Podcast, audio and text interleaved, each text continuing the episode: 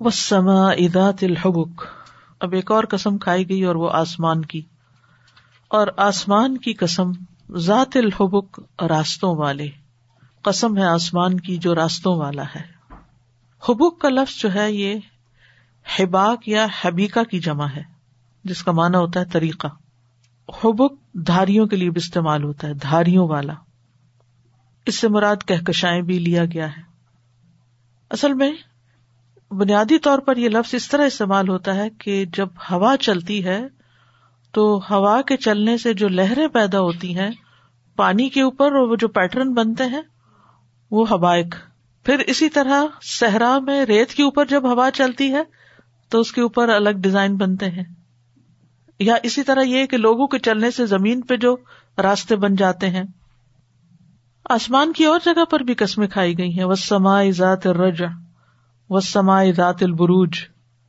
تو یہاں پر راستوں والے آسمان کی قسم کھائی گئی اور پھر ستاروں کے چلنے کے بھی راستے ہیں آسمان پر اور فرشتوں کے بھی گزر گاہیں ہیں۔ ان کم لفی قول مختلف۔ بے شک تم ایک مختلف بات میں ہو۔ یعنی بلا شبہ تم باہم ایک مختلف بات میں پڑے ہوئے ہو۔ یعنی تمہارے درمیان ایک بات کے بارے میں باہمی اختلاف ہے۔ وہ کون سی بات ہے؟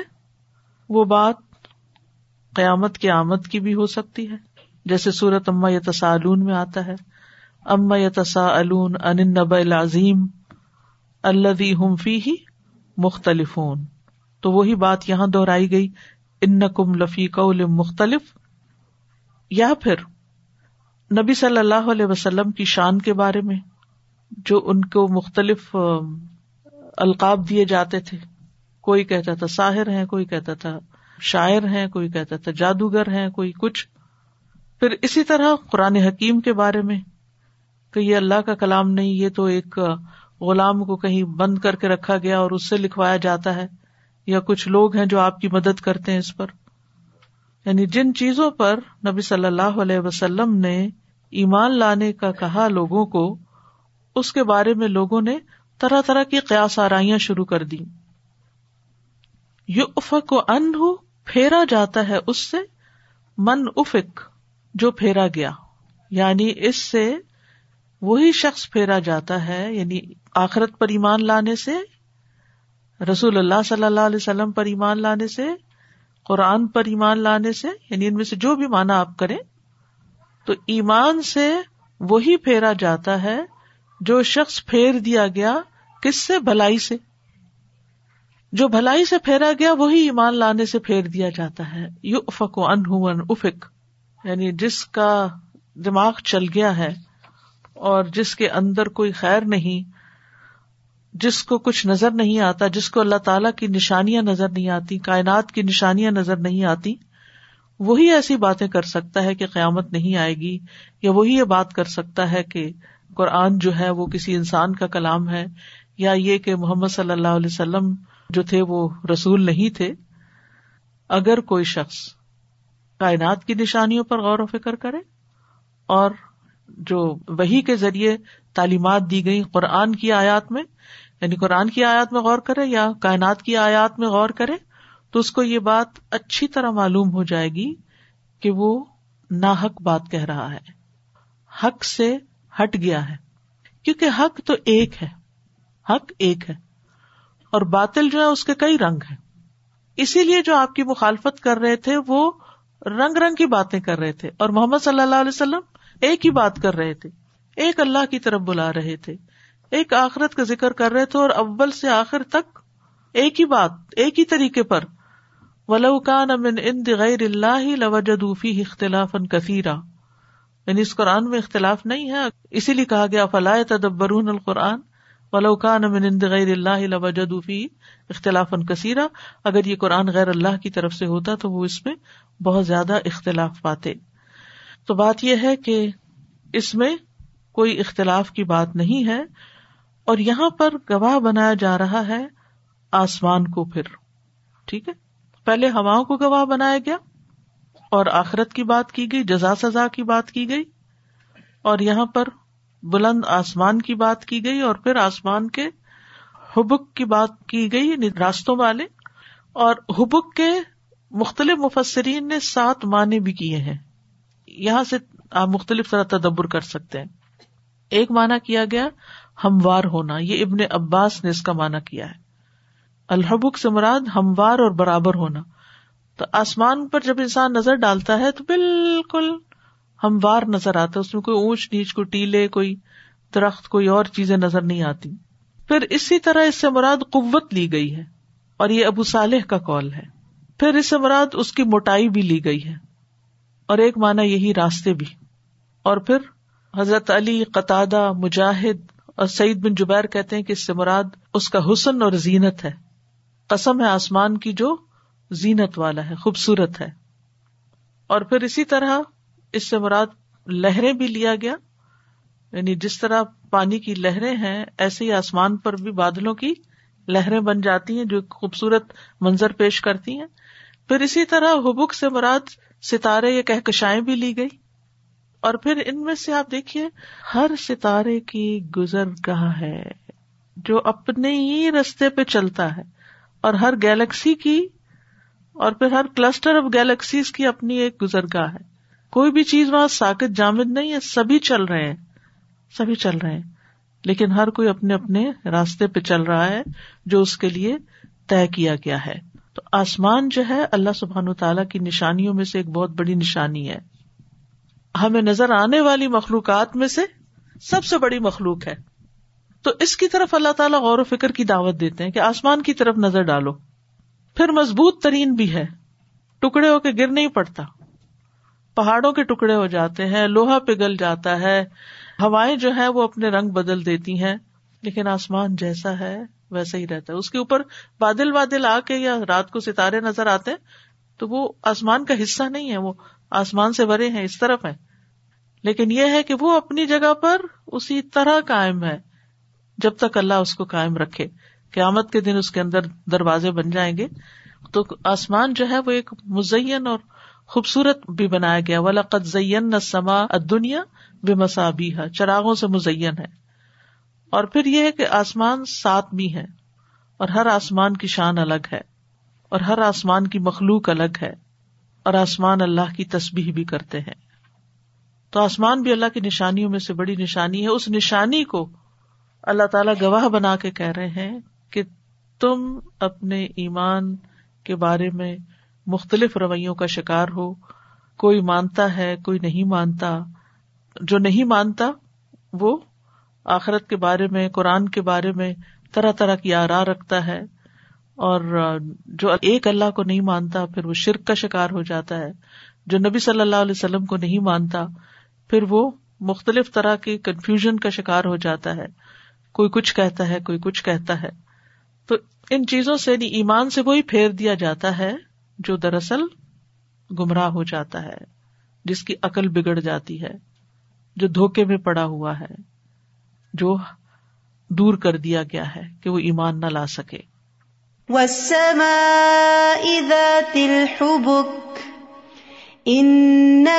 لفی قول مختلف عنه من افک سادہ آپ جب کہہ رہی تھی نا کہ حق کا ایک رنگ ہوتا ہے باطل کے کئی ہوتے ہیں، تو آنےسٹلی اب تو ہم جس دور میں رہ رہے ہیں، اس میں اتنی، میں تو جب یونیورسٹی کو سوچتی ہوں، مجھے اوپینین جب ہوتی ہے نا کہ اس کی یہ اوپینین ہے، اور مجھے ایسا لگتا ہے کہ ریکنسائل کر ہی نہیں سکتے۔ Human beings will never be able to reconcile these difference جب تک کہ ہم ایک ڈیوائن ریالٹی کو یا ڈیوائن انٹروینشن کو نہیں مانیں گے، ہم کسی سولوشن پہ نہیں پہنچ سکتے۔ اور پھر مجھے نبی صلی اللہ علیہ وسلم کی سیرت کا یاد آ رہا تھا کہ ہم مکی دور بیچ کا جو ہے وہ اینڈ پڑھ رہے تھے کہ کوئی کچھ بھی کہے اور وہ اتنے ایکسائٹیڈ ہو کے کہ اچھا ایک ہی بات ہمیں کوئی بتانے والے ہیں اور وہ یو نو آئے سننے کے لیے۔ نبی سسم کا ایک ہی بات ہے کہ بس لا الہ الا اللہ بس لا الہ الا اللہ کہہ دو۔ ایک ہی بات پہ نبی سسم ایڈمنٹ نہیں گیو اپ کرے چاہے کچھ بھی سرکمسٹانس لائک کتنی ان کے اندر ریزیلینس تھی اور کتنی ایک کنسسٹینسی تھی جس کے ساتھ وہ لگے ہوئے تھے صلی اللہ علیہ وسلم۔ سادہ، میں ان آیات کو پیچھے کی آیات سے کنیکٹ کرتے ہوئے سوچ رہی تھی کہ ذات الحبوک کی جو بات ہوئی نا، تو ڈفرینٹ پیٹرنس بنتے چلے جاتے ہیں نا، تو ہر پیٹرن کا اپنا ایک اثر ہوتا ہے، اپنا ایک افیکٹ ہوتا ہے۔ تو اس طرح جو قول کی یہاں بات ہوئی، لفی قول مختلف، تو اقوال بھی جو ہے انسان کے پیٹرنس بناتے ہوئے چلے جاتے ہیں نا، ان کا بھی ایک افیکٹ ہوتا ہے، ان کا بھی ایک اثر ہوتا ہے۔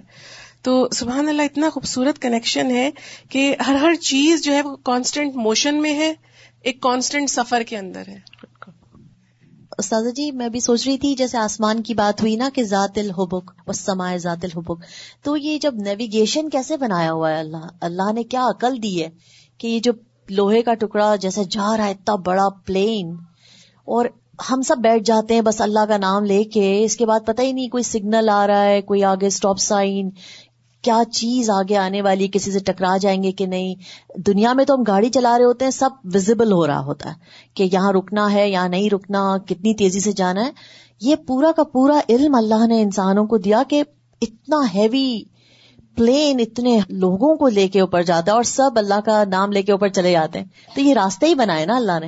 اوپر بھی راستے بنائے۔ پورا ٹریفک کا نظام پورا- دیکھ رہی تھی ہاں۔ جو جہازوں کی موومنٹس ہے۔ تو اگر آپ دیکھیں تو آپ حیران ہو جائیں شاید آپ بیٹھنا نہ چاہیں کہ وہ اوپر سے گزرا وہ نیچے سے گزرا Yes. ادھر سے جا رہا ہے ادھر سے جا رہا ہے۔ اور اسپیشلی ڈر یہ لگتا ہے دکھ کچھ نہیں رہا ہوتا آگے۔ بادل ہی بادل اتنے تھک بادل۔ اب یہ دو آیتیں جو نا ان کو کٹھا پڑے نا بس سمائے ذات الحبوک۔ اور اگر آپ بادلوں کے اوپر جو لکیریں لہریں پڑ گئیں ان نقم لفی کال مختلف جیسے ان کے سائز ان کے رنگ ان کی شکلوں میں اختلاف ہے تمہاری باتوں میں بھی اختلاف ہے۔ جس کا دماغ چل گیا وہی حق سے دور ہو جائے گا۔ انسان کی حالت کو ایک طرح سے بیان کیا جا رہا ہے۔ قتل الخراسون اصل میں قتل کا لفظ لانت کے معنوں میں آتا ہے۔ لانت کی گئی یا مارے گئے۔ الخراسون اٹکل دوڑانے والے۔ خراس کی جمع۔ خراسون۔ خرس کہتے ہیں پھلوں کے اندازے لگانے کو۔ پھلوں کا اندازہ لگانا۔ وہ شخص جو زن و گمان کی بنیاد پہ بات کرتا ہے۔ اربوں کے ہاں جب کھجوروں پہ پھل آتا تھا تو وہ درخت بکتے تھے یعنی پھل بکتا، اب بھی یہی ہوتا ہے۔ تو کس درخت کی کیا قیمت لگے گی؟ وہ ماہر ہوتے تھے ایسے کہ جو آ کے بتاتے تھے کہ اس پہ تقریباً اتنا پھل ہے، مثلا اتنے پچاس کلو ہے اور اس کو اتنے میں بکنا چاہیے۔ لیکن اب ضروری نہیں کہ اتر کے وہ پچاس ہی نکلے، وہ پچپن بھی ہو سکتا ہے، وہ پینتالیس بھی ہو سکتا ہے۔ تو اسی سے یہ کہ جو اندازہ لگا کے بات کریں۔ تو قیامت کے بارے میں بھی تم نے اندازے ہی لگائے ہوئے ہیں یا طرح طرح کی باتیں کر رہے ہو، اٹکل دوہرا رہے ہو۔ الدین وہ لوگ ہم، وہ فی غمرتن، جو غمرہ میں ہے غمر کہتے ہیں کثیر پانی کو، بہت سا پانی، گہرا پانی، جس کی طے نظر نہ آئے، اپنے بہنے کی جگہ کو جو چھپا دیتا ہے۔ تو اس سے مراد ہوتی ہے کسی چیز کے اثر اور نشان کو مٹا دینا۔ مراد ہے جہالت، غفلت۔ الدین فی غمرتن، تو دوسرے لفظوں میں کیا ہوگا؟ وہ جو اپنی غفلت میں ساہون، بھولے پڑے ہیں صحب سے، لاہون، غفلت میں بھول رہے ہیں۔ وہ خطا جو غفلت سے ہو، وہ صحب کہلاتی ہے۔ سجدہ صاحب ہمیں کیوں کرنا پڑتا ہے؟ ہم نماز سے غافل ہو جاتے ہیں نا، تو پھر ہمیں پتہ ہی نہیں چلتا، ہمیں دو پڑھی، چار پڑھی۔ یس النا وہ پوچھتے ہیں ایانا یوم الدین، کب ہوگا دن جزا کا؟ نبی صلی اللہ علیہ وسلم نے انہیں ہر طرح کے دلائل دے دیے کہ قیامت کا آنا کیوں ضروری ہے اور یعنی کہ عقلی دلائل، نقلی دلائل، قرآن سے دلائل، سب کچھ بتا دی۔ تو جب وہ لاجواب ہو گئے، تو پھر کیا کہنے لگے؟ اچھا یہ بتاؤ کہ آئے گا کب؟ کب کے لیے دو لفظ استعمال ہوتے ہیں؟ ایک ہوتا متا، نارمل، مہذب انداز میں۔ کسی سے پوچھنے کے لیے۔ اور ایک ہوتا ہے ایانا۔ ایانا، ایک فرسٹریشن کا اظہار ہے۔ کب آئے گا قیامت کا دن؟ اچھا یہ بتائیں۔ اور پھر بات کو ڈائیورٹ کرنا بھی مراد ہے۔ یہ جو آپ قیامت کی باتیں کرتے رہتے ہیں، تو یہ قیامت کا دن کب آئے گا؟ فرمایا، یوم جس دن ہم وہ الناری آگ پر یوف تنون تپائے جائیں گے، الٹ پلٹ کیے جائیں گے۔ یہ وہ دن ہوگا جس دن وہ آگ پر جلائے جائیں گے۔ زو فتنا تکم چکھو اپنے فتنے کو یا عذاب کے مزے کو۔ یعنی دنیا میں جو تم دنیا کی محبت کے فتنے میں مبتلا تھے، آج اس کا انجام دیکھ لو۔ ہاد الدی کن تم بھی تستا جلون یہ ہے وہ کیا؟ العذاب۔ کن تم بھی تستا جلون جس کو تم جلدی طلب کرتے تھے۔ یہ ہے وہ عذاب کہ تم اسے جلدی طلب کرتے تھے۔ دنیا میں ہی واقع کر دینا چاہتے تھے۔ نظر بن حارث کے بارے میں آتا ہے کہ اس نے کہا تھا کہ اللہ اگر یہ سچ ہے سب کچھ تو پھر ہم پر جلدی عذاب اتار دے۔ یعنی صرف ایک انداز تھا جٹلانے کا کہ ہم نہیں اس کو مانتے، ورنہ ہم اپنے لیے عذاب کیسے مانگے تو اللہ سبحان تعالیٰ فرماتے ہیں کہ ان لوگوں پہ ہلاکت ہے۔ کتلا کا لفظ جو ہے نا، دو طرح استعمال ہوتا ہے۔ ایک ہے کہ ہلاکت پڑ چکی ہے اور ایک ہے دعائیا انداز میں پڑے۔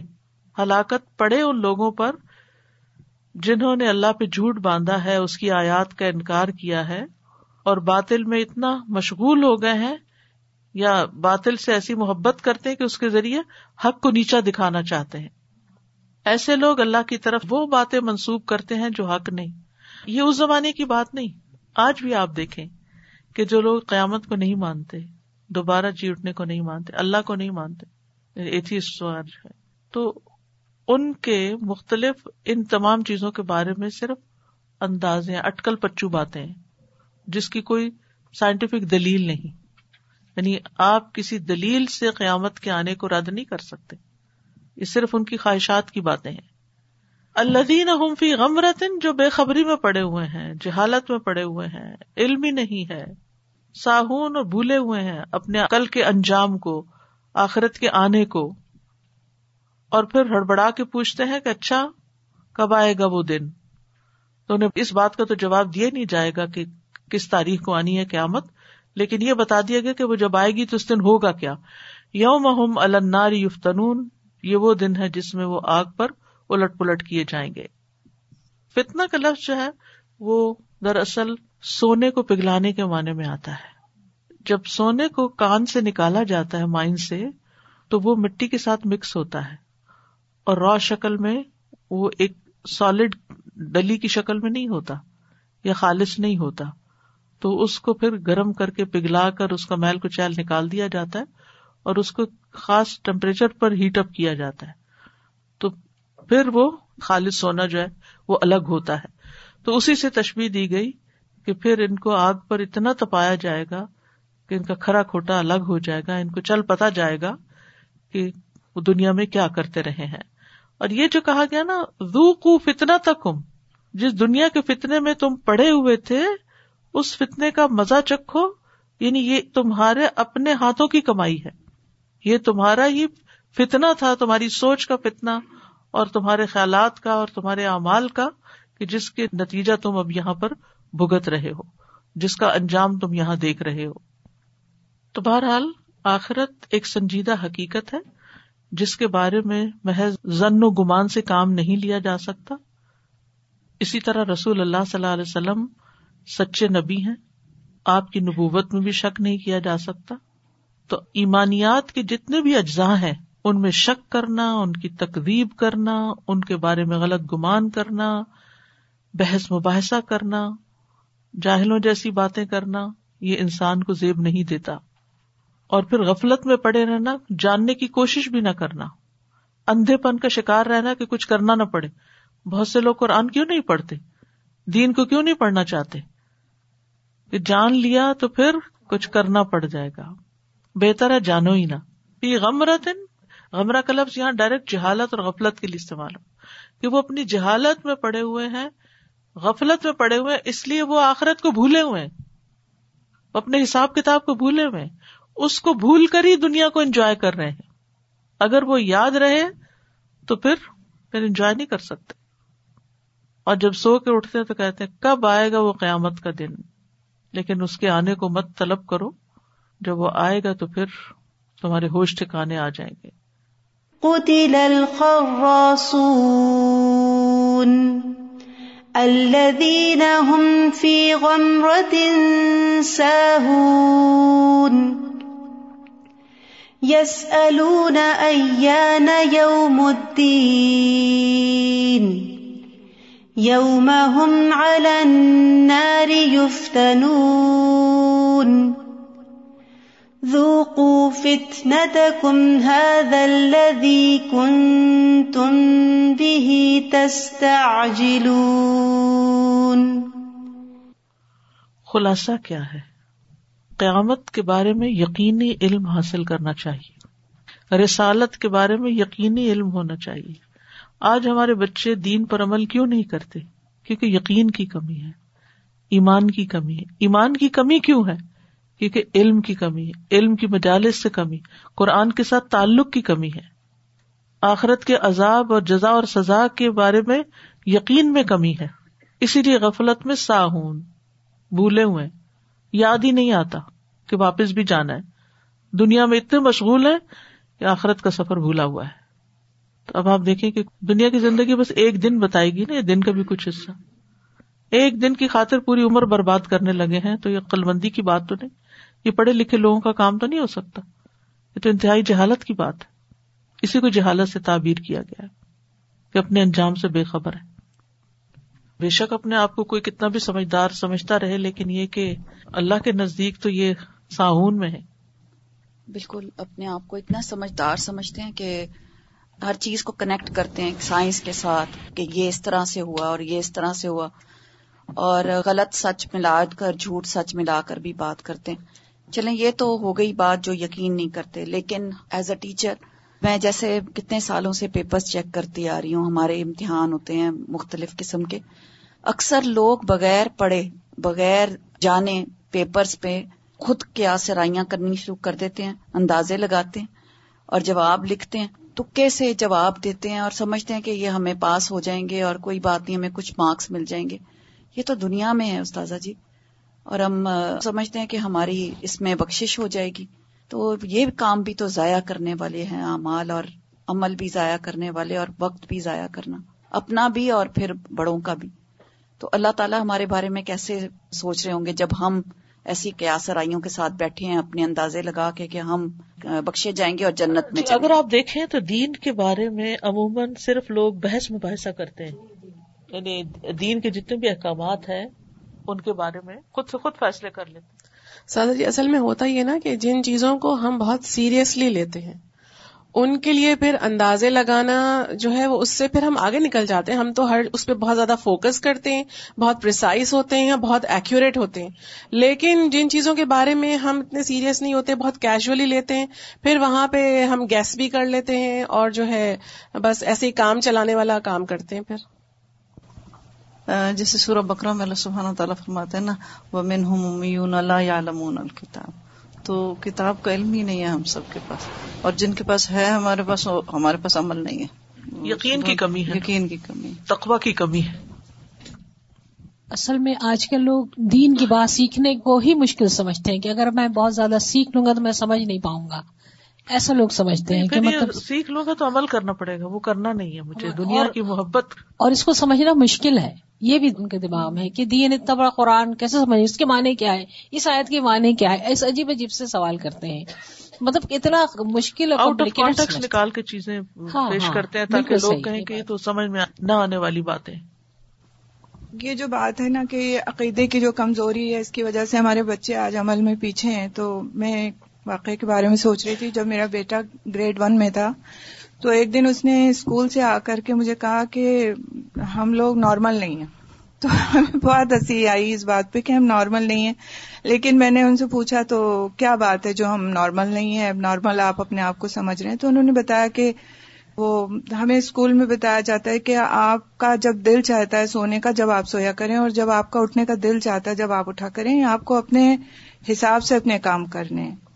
تو جو آپ ہمیں بتاتی ہیں کہ اس وقت سونا اس وقت اٹھنا اس وقت نماز پڑھنی ہے، اور اگر ہم دیر سے سوئیں گے تو نماز کے وقت اٹھ نہیں پائیں گے اور یہ نہیں کر پائیں گے، تو یہ سب چیزیں تو نارمل نہیں ہوئی مطلب انہوں نے ظاہر ہے گریڈ ون میں تھے تو انہوں نے اپنے حساب سے ہمیں سمجھانے کی کوشش کی، لیکن استاذہ یقین مانیے پیروں کے نیچے سے لگتا تھا زمین نکل گئی، اسی زمانے میں ہم لوگ آئے ہوئے تھے۔ کہ یہ ان کے ذہن میں کیا چیز پرورش پا رہی ہے کہ ہم نارمل نہیں ہیں۔ اپنے آپ کو نارمل جب انسان خود نہیں سمجھے گا تو کتنا زیادہ وہ احساس کمتری میں مبتلا ہو جائے گا۔ لیکن پھر میں نے پورا ان کا بیک گراؤنڈ چیک کرنا شروع کیا۔ میں گئی اسکول میں میں نے دیکھا کہ ان کی کلاس میں تقریباً نائنٹی پرسینٹ چائنیز تھے اور ان کی اپنی ٹیچر تھیں ایتھسٹ تھیں وہ۔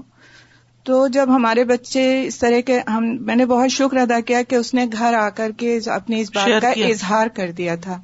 تو پھر ہم ساروں نے مل کر کے ان کے پیچھے مطلب اس بات پہ محنت شروع کی۔ سارے بہن بھائیوں نے بھی چھوٹے تھے تو سب نے کہ نہیں ہر موقع پہ ہم نے ان کو یہ بتایا ریئلائز کرایا کہ یہ نارمل ہوتا ہے۔ یہ نارمل ہوتا ہے۔ انسان جو ڈسپلن پہ چلتا ہے، جو اپنی زندگی کے لیے اصول بناتا ہے، جو صفائی ستھرائی کا خیال رکھتا ہے، جو وقت کی پابندی کرتا ہے۔ تو میں نے صرف اس لیے شیئر کیا کہ یہ واقعہ ایسا ہے کہ پتہ نہیں کتنے بچوں کے ذہن میں یہ سوال آتا ہوگا اور وہ شیئر نہیں کرتے تو پتہ نہیں چلتا ہمیں۔